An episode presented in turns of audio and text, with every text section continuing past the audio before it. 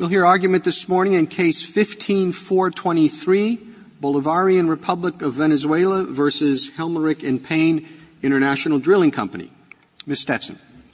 Mr. Chief Justice, and may it please the Court, the exceptionally low Bell v. Hood pleading standard, under which a plaintiff's claims will survive dismissal for lack of subject matter jurisdiction as long as they are not wholly insubstantial or frivolous, has no application in a Foreign Sovereign Immunities Act case. Subject matter jurisdiction bespeaks the Court's power to decide a case, and before a court in the United States may exercise that power over a foreign sovereign, it needs to decide that that sovereign is not entitled to immunity. Decide comes from Section 1602 of Title 28. That phrase, not entitled to immunity, comes from Section 1330. What that means in practice is what this Court has explained in Verlinden, which is that a court presented with a Foreign Sovereign Immunities Act claim against a sovereign must decide at the threshold of the litigation, must satisfy itself that jurisdiction exists. I take it there will be instances, or there could be instances, in which the Court finds that there is jurisdiction, that there is no immunity, and then as the case develops in the fact-finding stage, say, you know, I've made a mistake, there's immunity here. That could happen. It could conceivably happen, Your Honor. It generally does not happen for a couple reasons. The first is that immunity is, unless it is pressed by the sovereign at the beginning, it's considered to be waived. So in circumstances where a sovereign, for example, doesn't raise a factual challenge to jurisdiction. My hypothetical is it is raised, the judge rules against it, and especially in a case like this where there's I think a foreign a subsidiary that's incorporated in domestically in Venezuela, and there might be questions of the extent of overlapping management and so forth. It seems to me that might, if there's an initial finding of no immunity, the judge might, in the course of hearing the case on the merits, say, you know, really there's immunity here. That's possible. It's certainly possible. I think the more problematic issue is what happened here, though, which is that the D.C. Circuit concluded — This is the opposite, where they didn't — That's precisely right. The D.C. Circuit here concluded that because there might not be immunity, what it said was at this stage of the litigation, it was permitting the claims against the sovereign to go forward. What you have described sounds to me like the 12B6 standard. That is, have you stated a claim that would entitle you to relief under this statute? So, to the extent that I comprehend your position, there's no counterpart to 12B1. There's no discrete 12B1, 12B6 standard. It's one and the same. It's the 12B6 standard. Well, Justice Ginsburg, I'm not sure that this case blends those two standards in that way. Here's what I'd say. With respect to a 12B1 motion, to dismiss for lack of subject matter jurisdiction pursuant to the FSIA, what the Court is required to do then is to turn to what this Court has described as all of those substantive, detailed federal standards that are essentially baked into the jurisdictional statute itself. So for purposes of establishing jurisdiction in an FSIA case, you certainly would bring, and we did bring, that motion under Section 12B1. But what you do then is not just to apply this loose Bell versus Hood standard. What you do is you apply the relevant substantive federal standards that are included in those jurisdictional provisions. Now, and how would that differ from a 12B6 inquiry? It differs in a number of different respects, most importantly procedurally. With respect to a 12B6 inquiry, of course, a sovereign who loses a 12B6 challenge wouldn't be entitled to the immediate interlocutory appeal. Why would that be so? I don't quite understand that. Why would that not be so?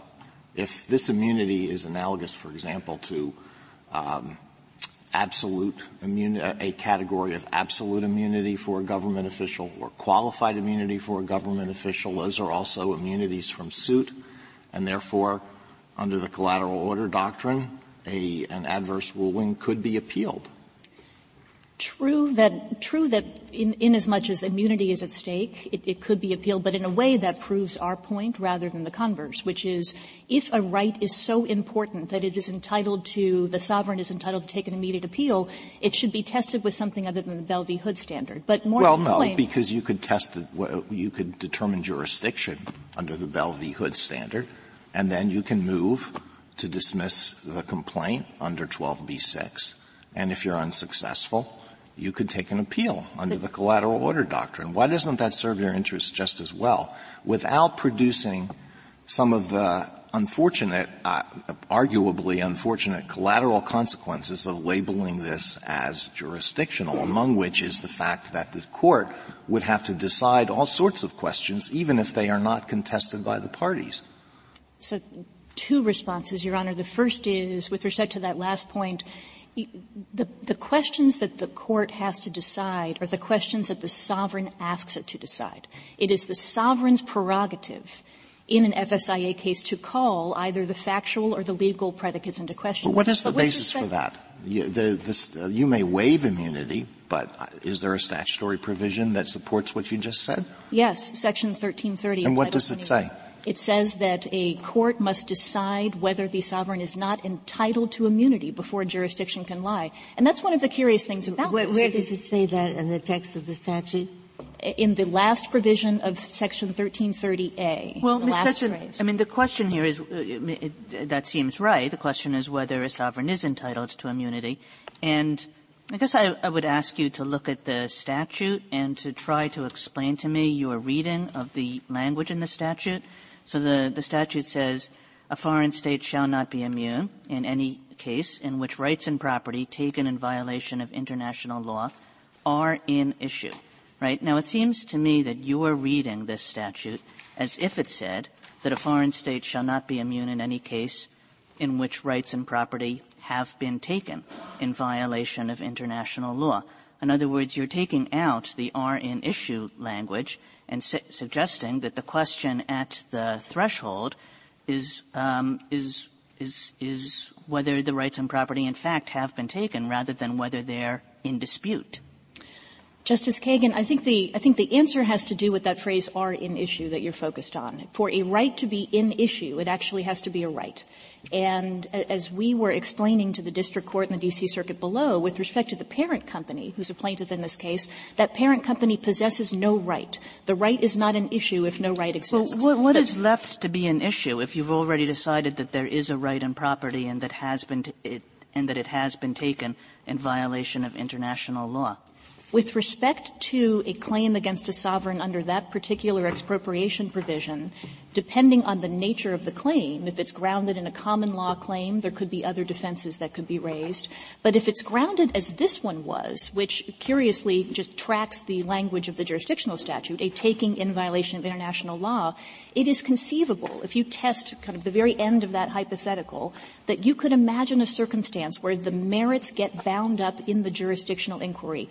The problem with the respondent's position on that, though, is this court has already explained that that is okay. I guess I'm just missing what I'm just missing it, but it seems just a funny way of writing this. If you're right, Congress should just have said, well, a foreign state shall not be immune in any case in which there's a right and property that has been taken in violation of international law.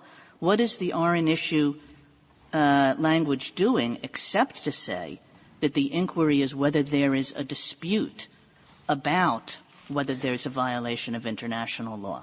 Two things. The first is, for there to be a dispute, there has to be a right, and it has to have been taken in violation of international law.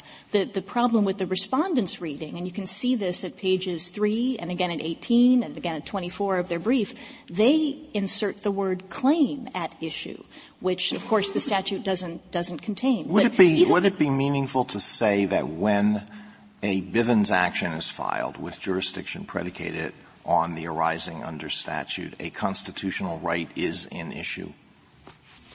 It would certainly be reasonable to say that in the abstract, but here's the problem with engaging too much on, I think, our in issue. We have explained why the right must presently be an issue. There must be a right. We've also explained why there has to be a taking in violation of international law. For purposes of expropriation, that is a particularly important phrase. The issue with reading federal jurisdictional statutes, as this Court explained just last term in Manning, is that we're already, for the most part, past the point where we are hewing too closely to the text. We look at the dictates of reason and coherence and judicial policy. Well, this is a curious argument for you to be raising, because your lead argument is that the text indisputably supports your position, is it not? Our lead argument certainly depends on the text, but my point is the text is not our only. You just said we shouldn't pay that much attention to what the text says. Our text is not our only anchor, is my point. The anchor is, if you get to the point where we are having this intense discussion about in-issue, and this has actually come up before in the Elahi case. There was a colloquy between the majority and the concurrence, and the concurring justice said, it must be acknowledged that the words in issue don't lend themselves to an interpretation that might be infallible. So what you look at is the context from which that decision came. How does it work with diversity? We have a complaint, petitioner or plaintiff, I'm from Kentucky. Plaintiff, my defendant is from Illinois. Okay? Filed. Response. Hey, I'm not from Illinois. I'm from Kentucky too. All right. How does the judge, what does the judge do? The judge in a diversity case will look outside the pleading in that particular instance, take evidence as to whether the defendant is or is not from, I'm sorry, when? When? At the beginning, at the jurisdictional stage, okay, under 12.1. And that's to determine if there is jurisdiction. Correct. And you're saying that should be the same here. I'm saying that it should be the same here, both with respect to the claim that we're bringing right now, which is to the legal sufficiency of the complaint. Did that parent company have a right? Was that Venezuelan subsidiaries company right taken in violation of international law? That sufficiency of the pleading jurisdictional challenge is quintessentially. Your response to Justice Breyer suggests that it's not only a question of legal sufficiency, and I think that the government specifically says this in its brief, that you would also have any factual disputes addressed at that time. So if there are factual disputes, there's a pleading, it is legally sufficient, but a defendant can come in and say, well, it might be legally sufficient, but the facts are just wrong. And you would have that at the jurisdictional stage too, is that right? We would indeed. And in fact, the way that this particular set of circumstances came about, the parties agreed that in order to avoid what might not be necessary, which was jurisdictional discovery, the parties would, these defendants would front load the legal sufficiency questions before we get to it. Okay, so I'm just going to ask you, I'm sorry. Justice Breyer? Well, I was thinking, I can't get my hands around this case or my mind around it, because it seems to me it's really about a practical matter. And the practical matter is, when should the judge in this kind of case decide whether or not there really is a claim here, a legitimate claim they can win on that falls within the category, rather like diversity? And the answer is it's a foreign country and sovereignty's at issue, do it as soon as you can in an ordinary case. But if you have something special, maybe you can't. Judge, you run your own trial, but keep that in mind. We don't want to have foreign countries in our courts when there isn't really a pretty good case against them, and maybe a winning case. So decide this thing quickly, decide it up front. But to start talking about jurisdiction and these things I can't really understand as well as, say, Justice Ginsburg, who taught jurisdiction. Why are we in this? Why don't we just give them that practical advice? I think that the reason that the practical advice might not be enough is another response to a question that Justice Alito posed to me earlier, which is, for purposes of the FSIA, there is a significant difference between a court exercising its power over a foreign sovereign, which is the nature of subject matter jurisdiction, and deciding whether it can exercise that power over foreign sovereign. It has jurisdiction to decide whether it has jurisdiction. It does indeed. So for purposes of this, that means that the foreign sovereign can present itself to the court and can challenge, whether it's on the sufficiency of the pleadings or on the facts, can challenge the basis for that jurisdiction. And yes, there will be circumstances where a sovereign comes in and makes legal challenges, such as we have made here, and factual challenges, such as might be made. This feels a little bit like an academic exercise to me for the following reason. It appears to me, and you're going to have to correct me if I'm wrong, that on the legal question, the sufficiency of the complaint, that the district court said, and the Court of Appeals approved the finding, that there was a sufficient allegations of facts to state a claim. So I don't think that that ruling depended on facts. It depended on a legal conclusion. Justice Sotomayor, that is correct in this respect. We decided, along with the respondents, that we would backload any factual challenges to jurisdiction. So, for example, a typical factual challenge would be, you've attempted to sue me in U.S. court. I don't have a commercial nexus with the U.S. These challenges, though, and you can see this best in the D.C. Circuit's panel opinion, these challenges are challenges of law to the sufficiency of the pleadings. Does a parent company have a right in its subsidiary's property that it can allege here? Does the subsidiary, a Venezuelan company, have a property that was taken in violation of international law? What the D.C. Circuit concluded in those circumstances, and what the words it used at Joint Appendix 183 were, at this stage, those pleadings were passable to get past the jurisdictional standard. I'm sorry, what more do you want? Meaning, it seems as if you're asking us for an advisory opinion of what the Court's next step should be with respect to what issues of discovery it should have on other legal issues, not on this one. Because it's already ruled that this complaint is sufficient as a matter of law, that this parent, under international law — I'm not even questioning whether it's right or wrong. I know you say it's wrong, and there's a serious issue of whether it's right or wrong. But are you asking us for an advisory opinion as to what the next steps are for the court below? No. Because we haven't granted cert on the legal question. I agree with that, Justice Sotomayor. I'm not asking for an advisory opinion at all. In fact, what you just said about not being sure whether it's right or wrong that the parent company has a right, that's the problem. The problem is that when you are talking about jurisdiction in an FSIA case, you can't just decide that the plaintiff might have stated a jurisdictional predicate. You have to decide whether that right actually exists. So what the D.C. Circuit did here, applying that low Bell versus Hood standard, is to say there is no precedent that completely and inexorably forecloses the plaintiffs from bringing this particular claim. Low Bell v. Hood standard, as far as I know, and I think the red brief bears this out, it's not just 1331.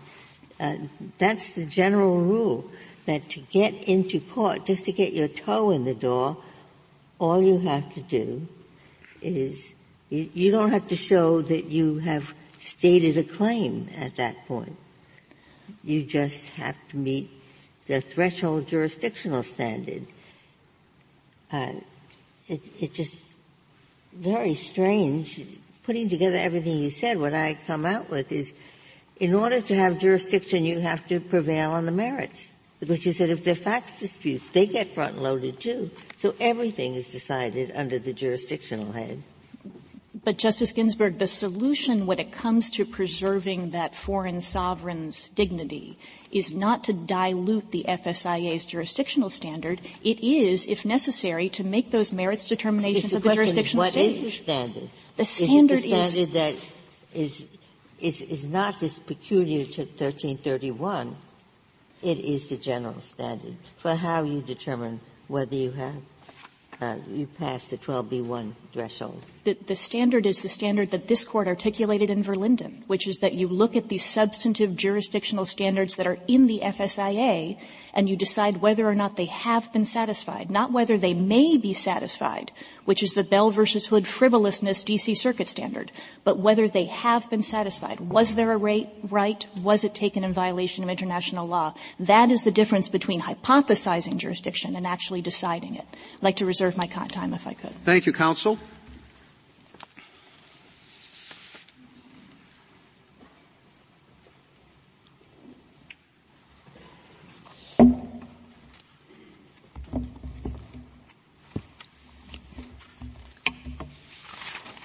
Ms. Goldenberg? Mr. Chief Justice, and may it please the Court, I'd like to start by talking about the way that we read the text of this provision, because I think it's a little bit different than the way that petitioners read it, but not in a way that changes the bottom line in this case. So the statute says rights and property taken in violation of international law are an issue. What has to be an issue there are rights in property. And as we know from this Court's decision in Permanent Mission, that means that at the jurisdictional stage you have to figure out whether the kind of right that's being asserted falls within the federal law definition of rights and property within the FSIA. And you think it's taken in violation of international law, and that's also a predicate for what's an issue. Is that right? I don't think that in issue actually applies to taken in violation of international law. I think that taken in violation of international law is describing and defining the kind of property that you have to be talking about in this case. Well, I guess the question is, though, what's left to be an issue? If you're right that the question of whether there is a right in property is decided at the jurisdictional stage, both law and fact, and if you're right that the question of whether that right in property has been taken in violation of international law is also decided, both law and fact, at the jurisdictional stage, then what is the issue, the in-issue, that's left for the merits? So I disagree with part of what you said. I do think that the question of whether property was taken in violation of international law is something that does have to be decided at the jurisdictional stage, in law where there's a challenge like there is here, or in fact if there's a factual challenge. But with respect to rights and property, those can be an issue. So I don't think you need to decide at the jurisdictional stage whether or not the plaintiff actually possesses the right that they claim. So, for instance, if you had a plaintiff who came in and said, I have a deed to this property and it was taken away from me, and the foreign state wanted to come back and say, no, you don't, this deed is a forgery, you never had any relationship to this property at all, that would be an issue, and that would be something that could be decided at the merits. The rights and property question that has to be decided at the jurisdictional stage is the one that this Court decided in Permanent Mission, which is this right that's being asserted here something that falls within the definition of rights and property that the FSIA put forward? And so in Permanent Mission, the question was, is this asserted lien right a right in property, even though it's not a right to possession of the property or to ownership of the property? I guess I'm not understanding the distinction. Could you, in this case, what would be the first question that would be the threshold question as to a right in property, and what would be the question that would get diverted to the merit stage? In this case, I think the question mainly is the question about whether what's being asserted is a right in property. Here it's a question of whether a shareholder's rights in the company that they own shares in are something that are rights in the property of that subsidiary company, that the company that the shareholder has some corporate ownership interest in. And that is a legal question that could be answered at the jurisdictional stage. And here we don't know the answer to that question because all the And what's the question that would be answered at the merits stage? The question that would be answered at the merits stage here, I don't think there actually would be much dispute on the merits, but for instance, in a case like this, you could have a dispute about whether the plaintiff was actually a shareholder or was not a shareholder. Or as in the example I gave before, which I think would be the more common situation, whether the person actually had a deed to that property or whether they didn't have a deed to that property. So there's work. You're actually, I'm getting pushed the other way. I came in on your side. Oh dear, well. No, but I'm not, I swing back and forth. But this is what's really bothering me. It sounds, the more I hear you speak, that there isn't a good thing that we're going to write in this case. It isn't going to get everybody good and mixed up because it reminds me of a case where we set a kind of order of battle. As first you have to decide the jurisdiction and then you decide this and that, and I've never received so much criticism from the district judges as for that case. Well, all I'm because they tell us that cases differ a lot one from the other. Let us do what's practical in the circumstance. There are three kinds of issues that can come up. There's a set of facts. Those facts might be in dispute. If you find one way, there is the jurisdiction. Find the other way, there isn't. There is a second kind of issue. That we take the facts as given. Do they, in fact, fall within the definition of this statute? And that can even exist in a diversity case. Somebody's from Guam or somebody, you know. That's the kind of, does it really fall within? Or is it just possible that it falls within federal law? Rising under. Diversity. Or this. And then there's the third kind of case is, are you so far out that it isn't even hopeful that you could get into the court on this? Now, if you take the third, which is where we are, you leave it up to the district judge to decide the other two when and if it's most suitable in the case. If you don't, I'm worried. But in that circumstance, you are asserting jurisdiction over a foreign state based on a non-frivolous allegation, and that is something that doesn't respect the foreign state's dignity. It says you are, in fact, asserting jurisdiction over somebody who's from Guam, because, yes, in fact, you'd have to go into the birth conditions and all kinds of things. The judge wants to put that off for a while because of other things that might dispose of the case. Understood. But this is a special context in which there is a real dignitary harm to the foreign state if the courts of another country sit in judgment as to something that foreign state has done. How often is that a serious concern? I mean, I understand that the reason you're concerned is that you don't want a reciprocal burden imposed on the United States when it's hail into court in a foreign country. But does it really make a difference to a foreign sovereign whether it litigates these issues under 12b1 as opposed to 12b6? It does make a difference to the foreign sovereign for the reason that I gave. It makes a difference to the United States when we're sued in other courts, whether there's a dispute at the jurisdictional stage or whether there's a dispute later. But why is that? Why is that such a significant issue? Well, as I say, there is something that is a real affront to a foreign sovereign, or can be an affront to a foreign sovereign if another court sits in judgment of something that foreign sovereign has done. Well, and I think that's particularly it's going to be sitting in judgment one way or another. It's just a question whether it's in the context of 12b1 or 12b6. Well, I can't believe it makes a difference when the ambassador from whatever country calls home and says, well, I've got bad news. We're being sued in federal court. But don't worry, it's only under 12b1, not 12b6. It does make a difference, and I think it's particularly sensitive with respect to the expropriation exception, actually. And that's why the taking in violation of international law is such a critical threshold issue that has to be decided at the jurisdictional stage. Is there a difference in expropriation and conversion? Well, I do think it's an important point that here the underlying cause of action could be conversion if someone brought that kind of cause of action, which wouldn't overlap exactly with the jurisdictional determination here. You would still have to allege the jurisdictional prerequisites were met, the jurisdictional requirements of the statute. In an expropriation case, tell us when the government arrived at this position, because you know we have an amicus brief by people. Well, can you just finish? Expropriation is different because? Expropriation is different because this is a public act of a foreign sovereign taken in its own territory with respect to property in its own territory. And that is something that in the normal course is going to be a matter for the courts in that territory to resolve. The very thing that makes it appropriate for the courts of another country to sit in judgment on that kind of act is that there has been a violation of international law. And then you look at the nexus requirements in the expropriation exception, and those show that the property has some connection to the United States, which makes it appropriate for United States courts to sit in judgment. And there actually have been real problems, real sensitivities, real foreign relations concerns that have been raised in this area, stemming from the D.C. Circuit's 2008 decision in the Chabad case, which is where the D.C. Circuit first announced the rule that we're considering here. That's an expropriation case against Russia. The D.C. Circuit decided there was a non-frivolous allegation that the property had been taken in violation of international law.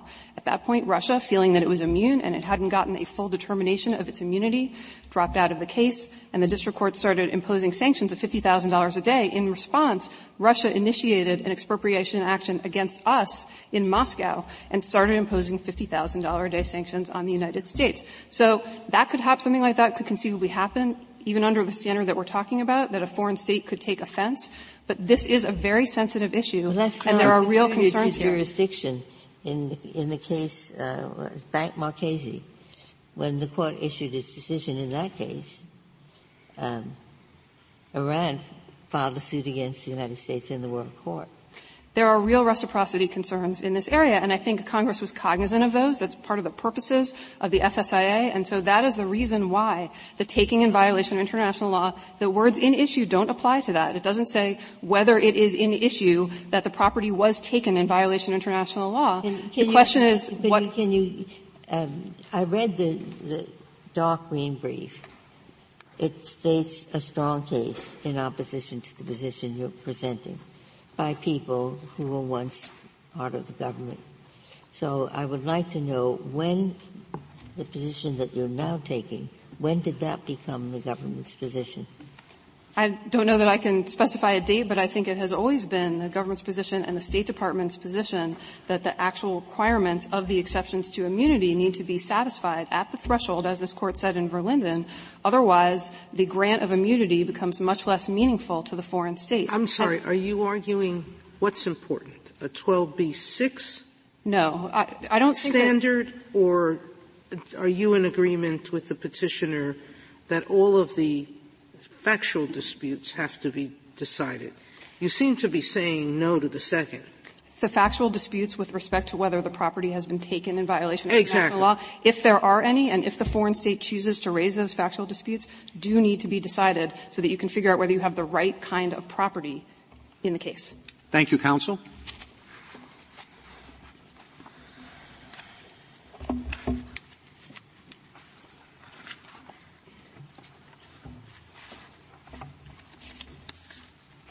Ms. Carroll. Mr. Chief Justice, and may it please the Court, the jurisdictional test under the expropriation exception turns on what is, quote, in issue in the suit. In other words, what is the dispute about? That language contrasts starkly with language that Congress used in an analogous provision of the FSIA, Section 1610A3. And, Justice Kagan, this goes to your earlier discussion regarding the meaning of in issue. Section 1610A3, which is reprinted at page 28 of the addendum to the blue brief, Section 1610 is the section that governs immunity from attachment and execution, and it includes a provision for expropriation cases.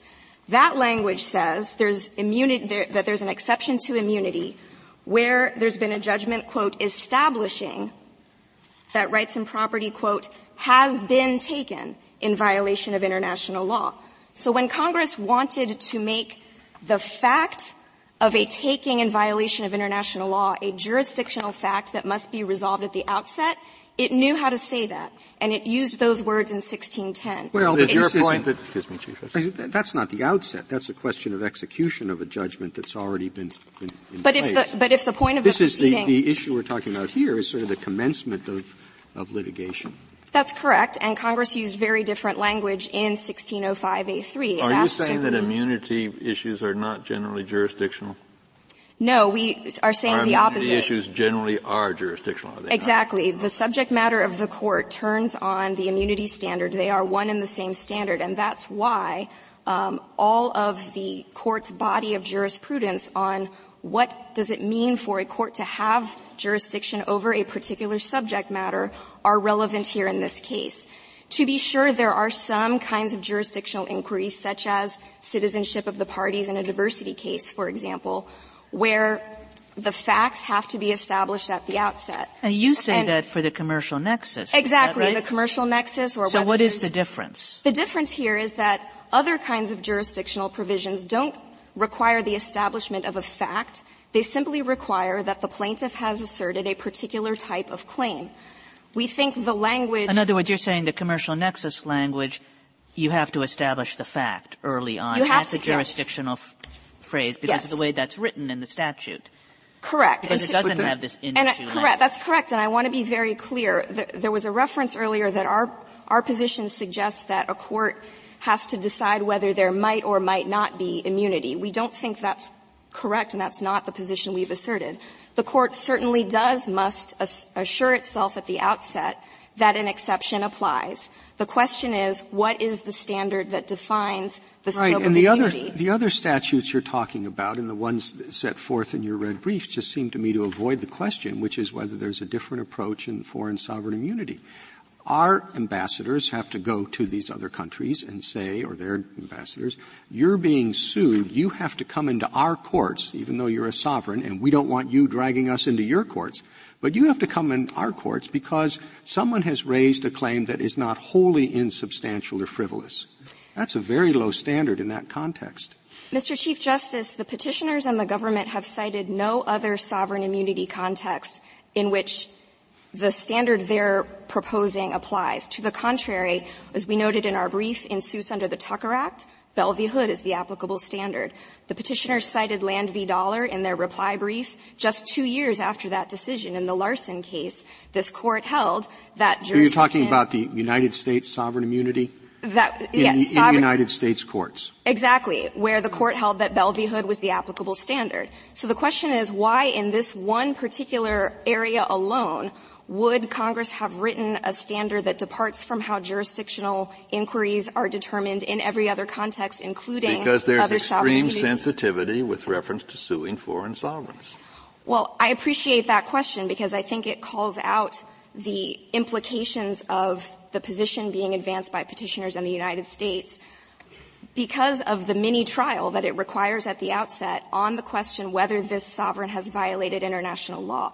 Under their view, if, as is the case here, the defendants are asserting other merits-based legal defenses to the claim, for example, a defense under the Act of State doctrine, the court cannot get to those defenses until it has decided whether there's been a taking in violation of international law. The implications of that are, I think, speak for themselves. When a court has to say, first, I have to decide, has there been a taking in violation of international law? I think, yes, this sovereign has violated international law. Now I have jurisdiction to consider whether under the Act of State doctrine it's not appropriate for me to inquire into the validity of the foreign sovereign's actions.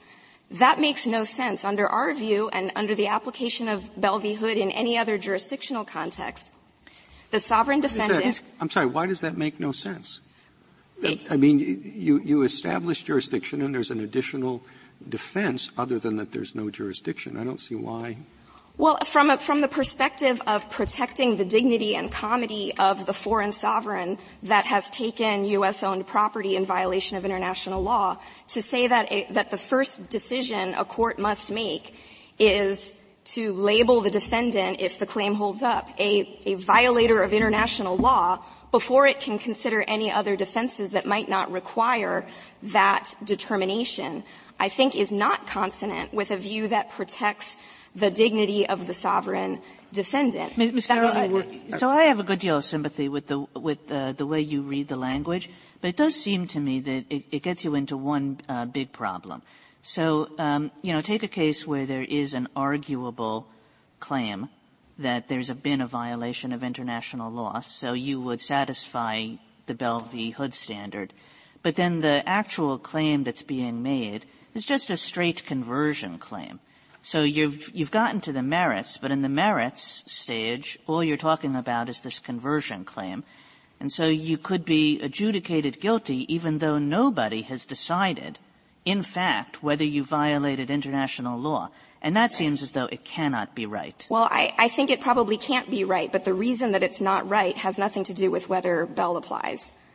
Under our view of this statute, Congress and the executive were reacting to a very specific set of problems, and they adopted a very specific solution.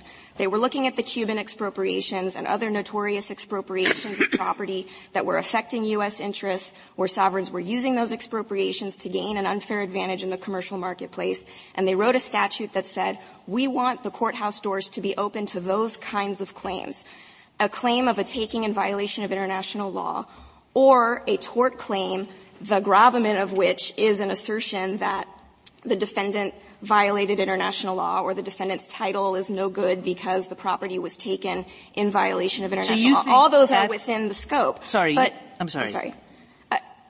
A suit that does not actually press a claim of seeking a remedy for a taking in violation of international law, we think should not be brought under this statute. This is not the tort exception. I see. So you think that's necessarily a merits issue? We do, whereas I understand the petitioners and the government's position to be that this is simply a jurisdictional fact. So long as the plaintiff can show that this property was taken at some point by someone from someone in violation of international law, that opens the door to any kind of claim at all, so long as it somehow implicates. I don't know that that's a different issue, I think. Suppose in a diversity case, A says, I'm from Kentucky, B says, and he says, B's from Illinois, B files an answer, no, I'm from Kentucky. No diversity. Doesn't the judge normally make that determination right then and there? Yes, with respect. Well, then why should it be any different here? Because this is not a jurisdictional fact like the citizenship of the parties. It's a statute. Well, so what? I mean, the reason that you do make that right at the beginning, I've always thought,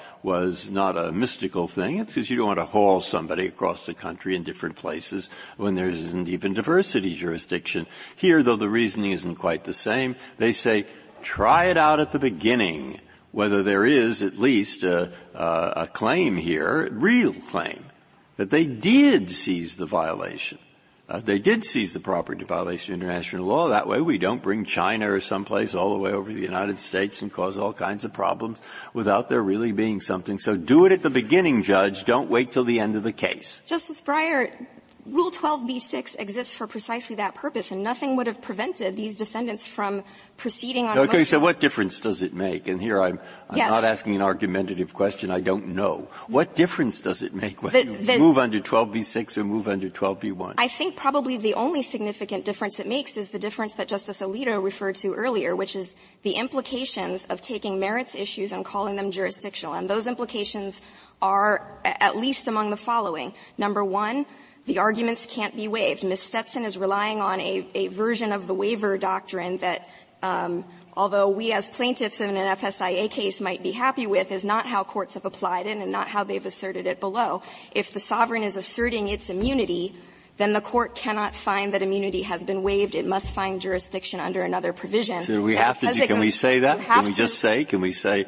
Look, I guess we couldn't, but I don't care whether it's 12b1 or 12b6. Judge, what you ought to do in such a case is try out right at the beginning of the case, if it's at all possible, whether you have a basis here, the plaintiff, for getting this foreign country into our court. But the consequence of calling it 12b1 is that it is treated as a subject matter jurisdiction question. That means serial interlocutory appeals over every new statutory theory. Even if we're just looking at legal sufficiency, defendants can serially raise new statutory arguments and then go up and down. Let's go back to Justice Alito's question. Why I'm confused by this case is I think both the State Department and your adversary are upset that the court found that there was a viable legal argument that a parent could have property interest in the possessions of a subsidiary. Is that your understanding?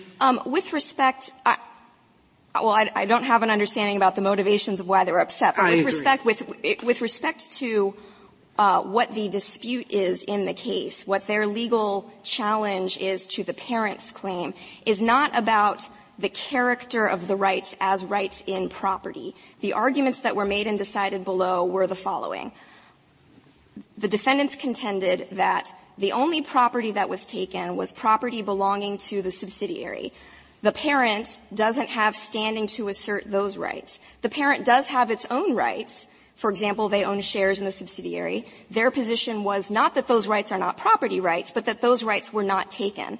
So there was no dispute about whether those rights at issue are, quote, unquote, property rights. The dispute is, do these two plaintiffs, can they proceed to bring a claim of a violation of international law as a result of the uncompensated discriminatory taking of their property? That is a merits question. And the Court has made clear that in jurisdictional statutes that turn on the nature of the claim rather than a factual showing, Bell v. Hood is the governing standard across those contexts, even when sovereign immunity is at issue. Related to that, what do you think you would have to prove? That property was taken on the merits. Property was taken in violation of a customary international law standard, or that having established that as the jurisdictional predicate, that there was a conversion under the law of whatever jurisdiction is chosen. Our claim is a claim for a taking in violation of international law, which has long recognized that expropriations must be compensated, they must be for a public purpose, and they cannot be arbitrary and discriminatory. Those are well-established principles of international law. Property of a domestic citizen? Our argument on that issue is that the Venezuelan incorporation of the subsidiary does not bar the claim in a situation where the foreign sovereign itself deemed that subsidiary to be a foreign company, treated it that way, and took its property on that purpose. The Court of Appeals looked closely at that issue. It said, the only cases we can find, there aren't very many, but the ones that are out there support this claim. The restatement and other commentaries support this claim, and petitioners, quote, have cited no other contrary authority that forecloses the claim. They took a close look at it. If petitioners wanted to proceed right away to a 12b6 determination, they could have chosen to do that. Instead, they wanted — They took a close look at it. I thought it was under the Bell v. Hood standard. They did apply a Bell v. Hood, but I would submit that the analysis that the Court adopted, I think going back to Justice Sotomayor's earlier observation, was a fairly robust determination. And we did say, I forgot the name of the case, that if there's a 12b1 question and a 12b6 and you think the 12b6 is easy, you still have to decide the 12b1 first. So you can't substitute the 12b6 has a claim been stated for 12b1.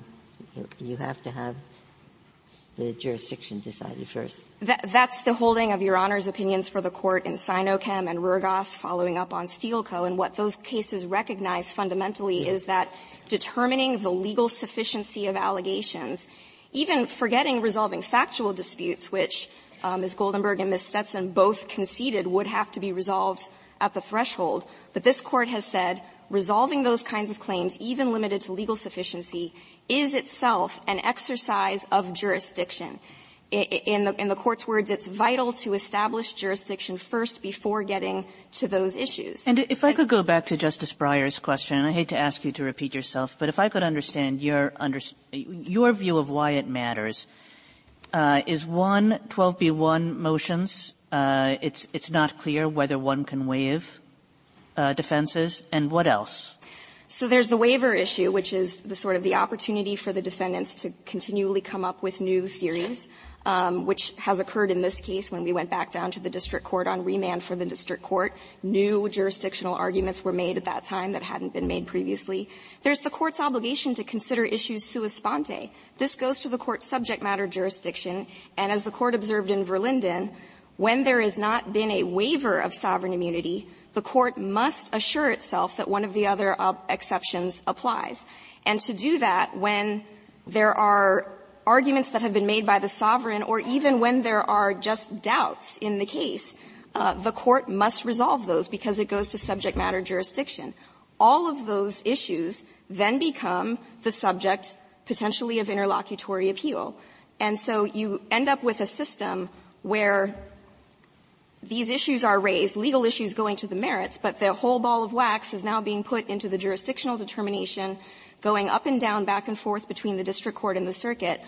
I really am not sure how that serves a sovereign's interests when it means that all of that has to be done before we can get to the straightforward legal merits determinations that the Court could decide once it concludes that it has jurisdiction. And I suspect it's for that reason that when Congress wrote this language, even though the Bell v. Hood standard had been long established far before the FSIA was written, Congress didn't write anything in this statute to suggest we want this one kind of determination and this one determination only to be done in a way that differs from how any other kind of jurisdictional determination of this type is made. Well, it's always a little difficult for one party to tell the other party it doesn't really know its best interests, which is what you're saying. But isn't part of it is that Venezuela said we don't want to be labeled as a violator of international law. I'm sure that they don't. I'm tempted to say a lot of things in response to that, but I think the most straightforward response is that the Bell v. Hood standard is the one that I think is best addressed to that concern, because rather than requiring the full-up adjudication of this defendant's status as a violator of international law, it simply applies the same jurisdictional determinations that apply in suits against the United States under the Tucker Act and says, now that we've assured ourselves of jurisdiction, what 12b6 arguments would the defendant like to make? What discovery would you need if they brought this as a 12b6? If they came in and said, there is no customary international property right of a parent in a subsidiary's property. What discovery would you be entitled to if they brought a 12b6 motion? So I want to be clear about the discovery necessary under the commercial nexus requirements and the discovery necessary to show a violation of international law. I'm asking a different question. What discovery would you seek or would you be entitled to have on what disputed issues of fact to determine the legal question? Well, the defendants have never moved under Rule 12b6, so I'm not sure what arguments specifically they would make. If they were making factual arguments. It's the one that they proposed to the district court, which was whether HMPIDC has standing to assert a taking in violation of international law on the issue of Venezuela's expropriation of HPV's property. So that argument was framed as a legal argument. I don't know that it would require any discovery at all. That's why deciding jurisdiction and proceeding to 12b6, I think, again, at risk of saying what's good for the other side, I think would serve the comity interest that's being asserted here, as opposed to a situation where, let's say you have an expropriation complaint, and maybe the facts of the case are that there was a payment of some compensation, but the question is whether it was adequate compensation as international law requires. And maybe even just on the face of the pleadings, or maybe the defendant puts in a factual dispute on that score, what that requires then is that the court has to have essentially a mini trial on what is the valuation of this property, what's its going concern value under the discounted cash flow model, what was the value of the compensation provided, is that adequate? All of that has to be decided up front, with the end result being either... You mean under petitioner's view? Under petitioner's view, with the end result being either I have no jurisdiction, even though I just conducted this whole trial, or I have jurisdiction, but it's jurisdiction only to rule for the plaintiff. A court under this position, their position, can never find that it has jurisdiction to issue a merits decision in the defendant's favor. That is an unusual jurisdictional rule, and it's not consistent with how Congress and the executive branch, when they were looking at these sorts of situations and wanting to provide an open door to say, we're not opening the courthouse door only to winning claims. They're saying there has been a problem of foreign sovereigns taking property for discriminatory reasons or without paying for it, using that property to gain advantage in the marketplace, and we want the courthouse doors to be open to that. There's no indication in the text, in the structure, or anywhere that says that's supposed to depart from how these decisions are normally made. Now, I want to address the Permanent Mission case, which Ms. Goldenberg adverted to, where she, I think, correctly acknowledged that the only issue in that case was the character of the rights in issue as, quote-unquote, property. There was no issue in that case about whether the plaintiff's claim had any merit to it. The defendants in that case had argued, among other things, that they weren't obligated to pay the tax, and the court said, no, we don't address merits questions. The court did consider the character of the rights asserted as rights in property, but because that didn't implicate the merits of the claim, the court had no occasion to consider whether Bell v. Hood applied. And as I mentioned earlier, there is no similar dispute here in this case because there's not really any dispute about the fact that the parent owns shares, that those are property rights, and that the allegation is that the entire value and benefit of that property interest has been completely destroyed by the defendant's conduct. So Permanent Mission simply doesn't speak to any of those issues. What about Verlinden? They cite that many times. They do, and I am happy for it because I think Verlinden supports our position. Verlinden describes the FSIA correctly as a comprehensive substantive regulation of the amenability of foreign sovereigns to suit in U.S. courts. It sits out venue provisions, service of process rules, limitations on damages, rules about attachment of property, and so on. It also imposes substantive provisions requiring a connection between the conduct and the United States.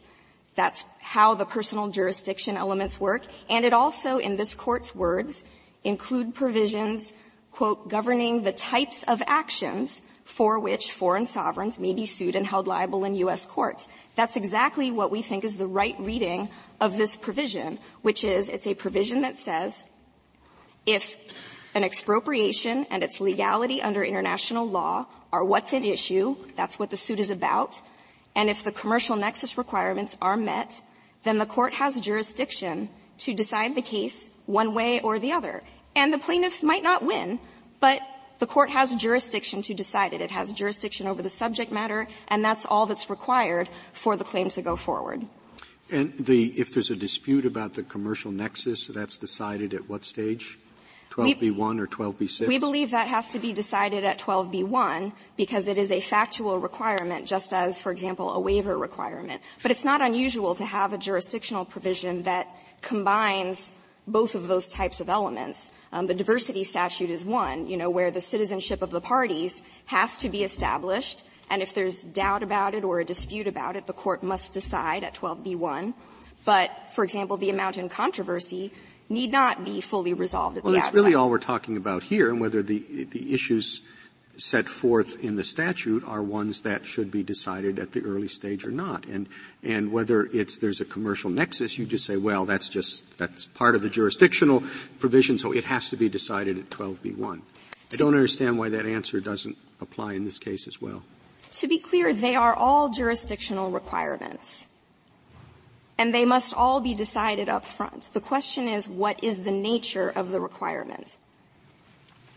In this language about what's in issue, is a right and property, is a taking in violation of international law in issue, that is the type of jurisdictional requirement that is not a factual requirement in the sense of citizenship of the parties. It's more like the jurisdictional provisions that this Court has considered under the Sherman Act or the Exchange Act, which grants jurisdiction over violations, or the criminal laws, which grant jurisdiction over offenses. Does the issue of diversity or the issue of commercial nexus overlap with the merits of those claims? No, they don't, and that's another distinction between that kind of jurisdictional requirement and the kind of requirement that simply goes to what have you put in issue? What's the case about? Well, what if there's a dispute about the shareholder status of the rights and property issue? There may be rights and property, but we think you own only 49% of the shares. And the plaintiffs say, no, they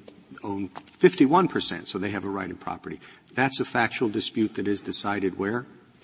That is a factual dispute that is would be part of the merit. If the point of the argument was because of the amount of shares you own, which of course is not an issue here because the parent is the sole shareholder. I know, it's hypothetical. But if the argument is because of the amount of shares you own, you don't own enough to be able to succeed and be entitled to relief on the claim that you've alleged, that's a merits determination.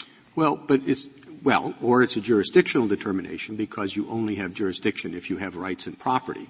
And you'd only have rights and property if you own 51% instead of 49%. Why isn't that like somebody coming in and saying, I'm not a citizen of Kentucky? Because the statute doesn't say you must show that you have rights and property. It says that you must show that rights and property are an issue in the suit. What's the suit about? It's about an assertion by the plaintiff that their rights and property were taken in violation of international law. The argument that petitioners are making now is not a new one. It's an argument that was made to this Court in the Binderup case under the Sherman Act in the 1920s. It's an argument that was made to this Court in Bell v. Hood in the 1940s. It's the same argument, Justice Ginsburg, that's been made in the whole Steel Co. line of cases. And consistently, the Court has recognized that jurisdiction is vital before a court can decide that type of issue. In your view, and the Chief Justice is hypothetical, your view is they'd move under 12b-6 right away, and they would say you aren't entitled to relief because you only own 49%. Right, and nothing would have stopped them from doing that. Except that a lot of district judges don't like you moving under 12b-6 right away. They like to have further development before they decide whether there's a claim or not. I can't say that that's been an issue in this case where there's been a fair amount of agreement among the parties in the courts as to what order the issue should be decided in. The petitioners here have asserted a factual challenge to jurisdiction under the commercial nexus requirements. They said even though PDVSA is named as the expropriating entity in the decree, and even though PDVSA P initiated the eminent domain proceedings, nonetheless, we assert as a factual matter that actually we've shifted ownership and control of the property to some other PDVSA entity, and that entity doesn't engage in commercial activity in the United States, and so therefore there's no jurisdiction. And as a matter of fairness, of course we're entitled to examine the factual basis of that assertion. That's the only discovery that has gone on so far in the case, and it happened because the petitioners chose to make that factual argument. They didn't have to. They could have just said, we think we have a great legal argument on the merits, and so we're going to move under 12b-6 to dismiss the action for failure to state a claim. They have never brought that claim. To this day, there is no pending motion to dismiss for any of the grounds that they have asserted for failure to state a claim, only under 12b-1. And of course, the Rule 12b, the office of Rule 12b-1 is very different from the office of Rule 12b-6. 12b-1 implicates all of the concerns of shoving merits issues into the determination. And for that reason, we think there's no reason to construe this language to have that consequence. Thank you, counsel. Ms. Stetson, you have a minute. Ms. Carroll describes this case as a subject matter jurisdiction case like any other. What this Court has already said in Altman is that the FSIA is sui generis. Here, subject matter jurisdiction isn't just about jurisdiction over a class of cases or a type of case. It's jurisdiction over this sovereign standing in front of the Court. That is the difference between 12b-1 and 12b-6. 12b-6 requires that Court to have taken jurisdiction, to have exercised its power over that sovereign.